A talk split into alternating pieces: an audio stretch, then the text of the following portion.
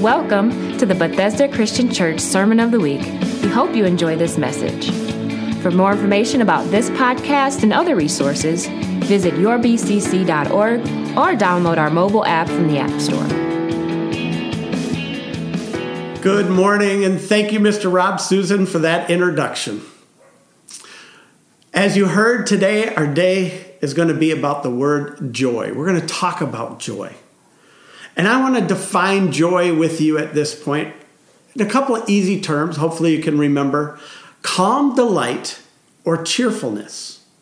Calm delight or cheerfulness. We're going to go to the book of James today, and I hope you have a, a Bible or a device that you could turn to, and please turn to it.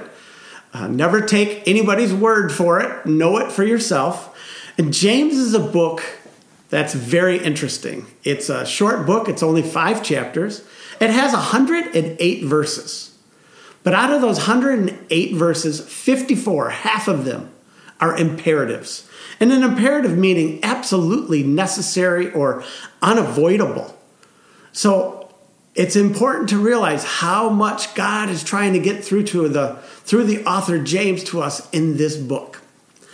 And the book is a great read because it's so practical. If you've never read it, I hope you take time to do it. If you're going through any struggles, any trials, uh, this is a good book to be reading because of the practicality of it. It's also a challenging book because James is a writer who wants you to know what you believe and why you believe it. And I think he does a good job teaching us that through this word. So, yeah, it's challenging, but then it can also be difficult the way James writes because James doesn't offer opinions and he really offers us no excuses.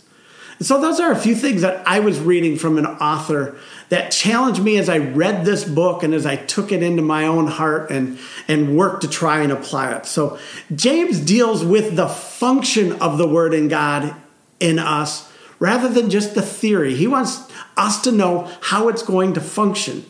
And he also desires for us to know that there's going to be demonstration. We're going to work through things. We're going to go through things. We're going to have to demonstrate God's word and not just declare God's word. Verse 22 of this same chapter says, Be ye doers of the word and not just hearers, deceiving yourselves. So we need to do. We need to be able to do his word, demonstrate his word, not just tell everybody that we know what the word is about. So let's go to the book of James, chapter 1, and I'm only going to read verses 2 through 4. And it says this My brethren, count it all joy when you fall into various trials, knowing that the testing of your faith produces patience. But let patience have its perfect work, that you may be perfect and complete, lacking nothing. Now, that's out of the New King James Version. And in this reading, it, it really challenged me because we're to be counting it all joy, it says right at the very beginning of verse 2. Count it all joy. Gives me the message of I'm not supposed to be complaining and crying and murmuring and, and bickering, which I have to admit, over the last few weeks, I may have been guilty of some of that. I'm not crazy about the time that we're in, but you know what? As I read his word and it challenged me, consider it all joy. Well, so I began to take the word consider and look at that a little bit deeper also. And in the Greek, that, that word consider is a economic term for evaluate. So we can evaluate it all joy. Evaluate it as all joy. Evaluate it as this joyful time so, okay, Lord, you, have got me on a hook here now. Let's let's carry on. And so, as I looked at joy, joy is not just happiness, because see, happiness is circumstantially driven.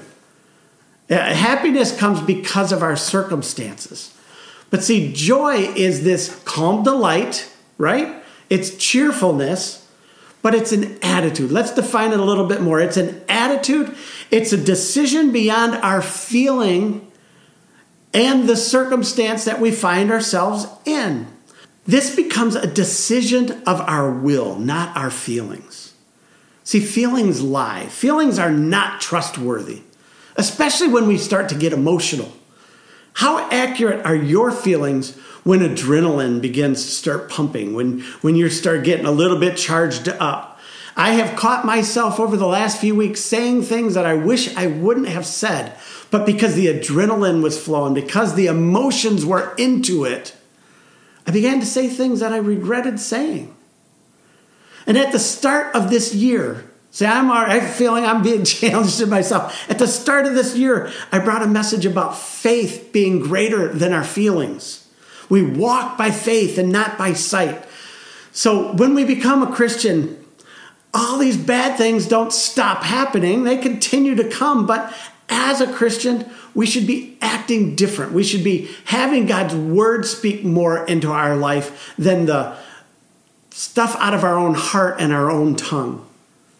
So faith in Jesus will help us get through these difficult times. We're currently under a pandemic. Social distancing, a term that only became real, in my opinion, in the last two months. Never heard of social distancing before. And look what it's done. It's restricted what we can do, where we can go, who we can be with. People have invested a lot of money, but investments have cost people thousands and into the millions of dollars over the last few weeks. Most of us have lost income due to job restrictions or, or maybe even a job just completely closing down. No one knows when this pandemic is going to end. We're doing all we know to do, but we don't know when it's going to come to an end. No man knows that. We're all anxious to get back to our normal, what we would like to have as normal, but until that time happens, what are we supposed to do? Well, let me challenge you with this too. God is up to something. Don't deny that for a second. Let's know that He's up to something through this whole pandemic. Maybe you're saying, Lord, I, I don't feel good about this, or Lord, I dot, dot, dot. You can add whatever you want to add to that. But as I was reading this, and this is where I was challenged, but kept bringing I into it. But in James 1 2, it says, Consider it all joy when you fall into these various trials. Evaluate your attitude, adjust your attitude, adjust my attitude, and see what God is up to. See, patience is a great quality, and it's not an easy thing to develop. But when we allow our Savior to lead us, we have to know who's in control. So I have three points today. The first one is consider it or count it all joy. Count it all joy when you fall into these different trials. Now, the word trial could be translated, and it is in different translations of Scripture, as troubles or even testings. Sometimes God allows testing for a purpose. I'm going to read 1 Peter 1 6 through 7, and I'm going to read this out of the New Living Translation. Listen to this. So be truly glad. There is wonderful joy ahead, even though you must endure many trials for a little while. These trials will show you that your faith is genuine. It is being tested as fire tests and purifies gold, though your faith is far more precious than mere gold. So your faith remains strong through many trials. It will bring you much praise and glory and honor on the day when Jesus Christ is revealed to the whole world. You see, we really don't know how strong our faith is until it's tested. And you won't know how strong your Christian character is until it's put to the test. So let's consider this current pandemic, this trial, or this testing that we're being considered to go through in view of its potential benefit. So that's the first point. Count it all joy. Second point, know that hard times will come. Verse 3 knowing that the testing of your faith produces patience. Patience is the ability to persevere, to hold up, and to continue when others are ready to give up. We should look for benefits during these difficult times. Listen to what Romans 8:28 out of the New Living Translation says. And we know that God causes everything to work together for the good of those who love God and are called according to his purpose for them. See, we don't see the whole picture at this time. We will come to one day being able to look back at it and have much clearer vision and allow God to work through you during this time. Don't try to see the finish right now.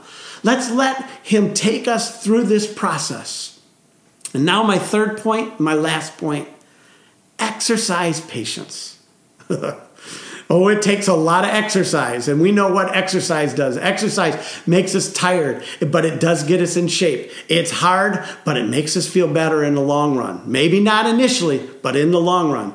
But let patience have its perfect work, that you may be perfect and complete, lacking nothing. And this word perfect in this, we're talking about maturity. We're about coming into a mature uh, attitude in this. And in this, but let patience have its perfect word. The key word here is let. The difficulty is not what stops us, it's our lack of patience with the problem. See, we desire life to be filled with pleasure and good feelings. We aren't very patient people. We, we like to feel good, we like things when they're going really good, but patience doesn't typically come at that time. So, how should we be reacting during this pandemic, this current pandemic? Don't miss what he's trying to show you. Accept and learn the patience that he's teaching all of us. All of us are learning this lesson together. Can I tell you a story about patience? It's a story that I read, and I'm going to read a part of it. So bear with me as I go through this, but it's a true story, and it's a true story about a man named Edmund McIlhenny. Now, you might already know it. I didn't know it going into it, and I enjoyed this story, so bear with me. Edmund was a prosperous farmer in Louisiana. He operated a sugar plantation and a salt works on Avery Island in Louisiana. Life was great for Edmund and his family, but then the Civil War broke out.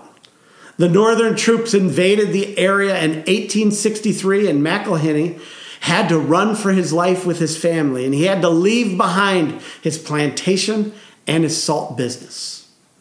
When the Civil War ended, Edmund McIlhenny was able to return, and he returned in 1865. He found that his sugar fields and his salt works had been ruined. The Northern soldiers had burned the fields, and the buildings and equipment were destroyed. Life was going to be very difficult for the McIlhennys. How would Edmund handle this situation? Would he do what a lot of the Southerners did and just gave up? Edmund McIlhenny was a patient man. Even though the North had taken all of his livestock, all of his food, one of the few things left in the ruined plantation were some of the plants that had grown up from being seeds in his garden. Mac- the McIlhenny family had very little to eat, but McIlhenny started experimenting with the surviving plants to make something that would help things taste better. The food that had been left behind, he wanted to make it taste better. And what were the plants that survived survived the Civil War uh, and in his garden? Hot Mexican peppers. McIlhenny and his family were tired of eating the same tasteless carrots and the other vegetables that could grow in the garden. So he took those hot peppers and he made a sauce.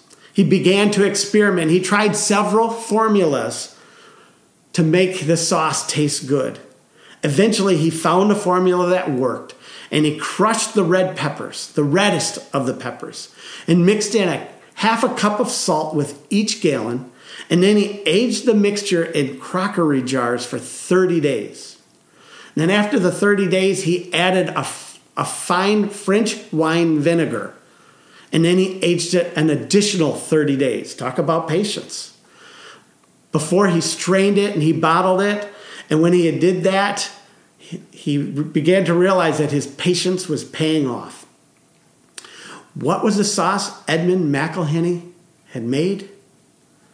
What had he succeeded in finding a use for these hot peppers and, and the other mixtures that were in it that had survived the Civil War,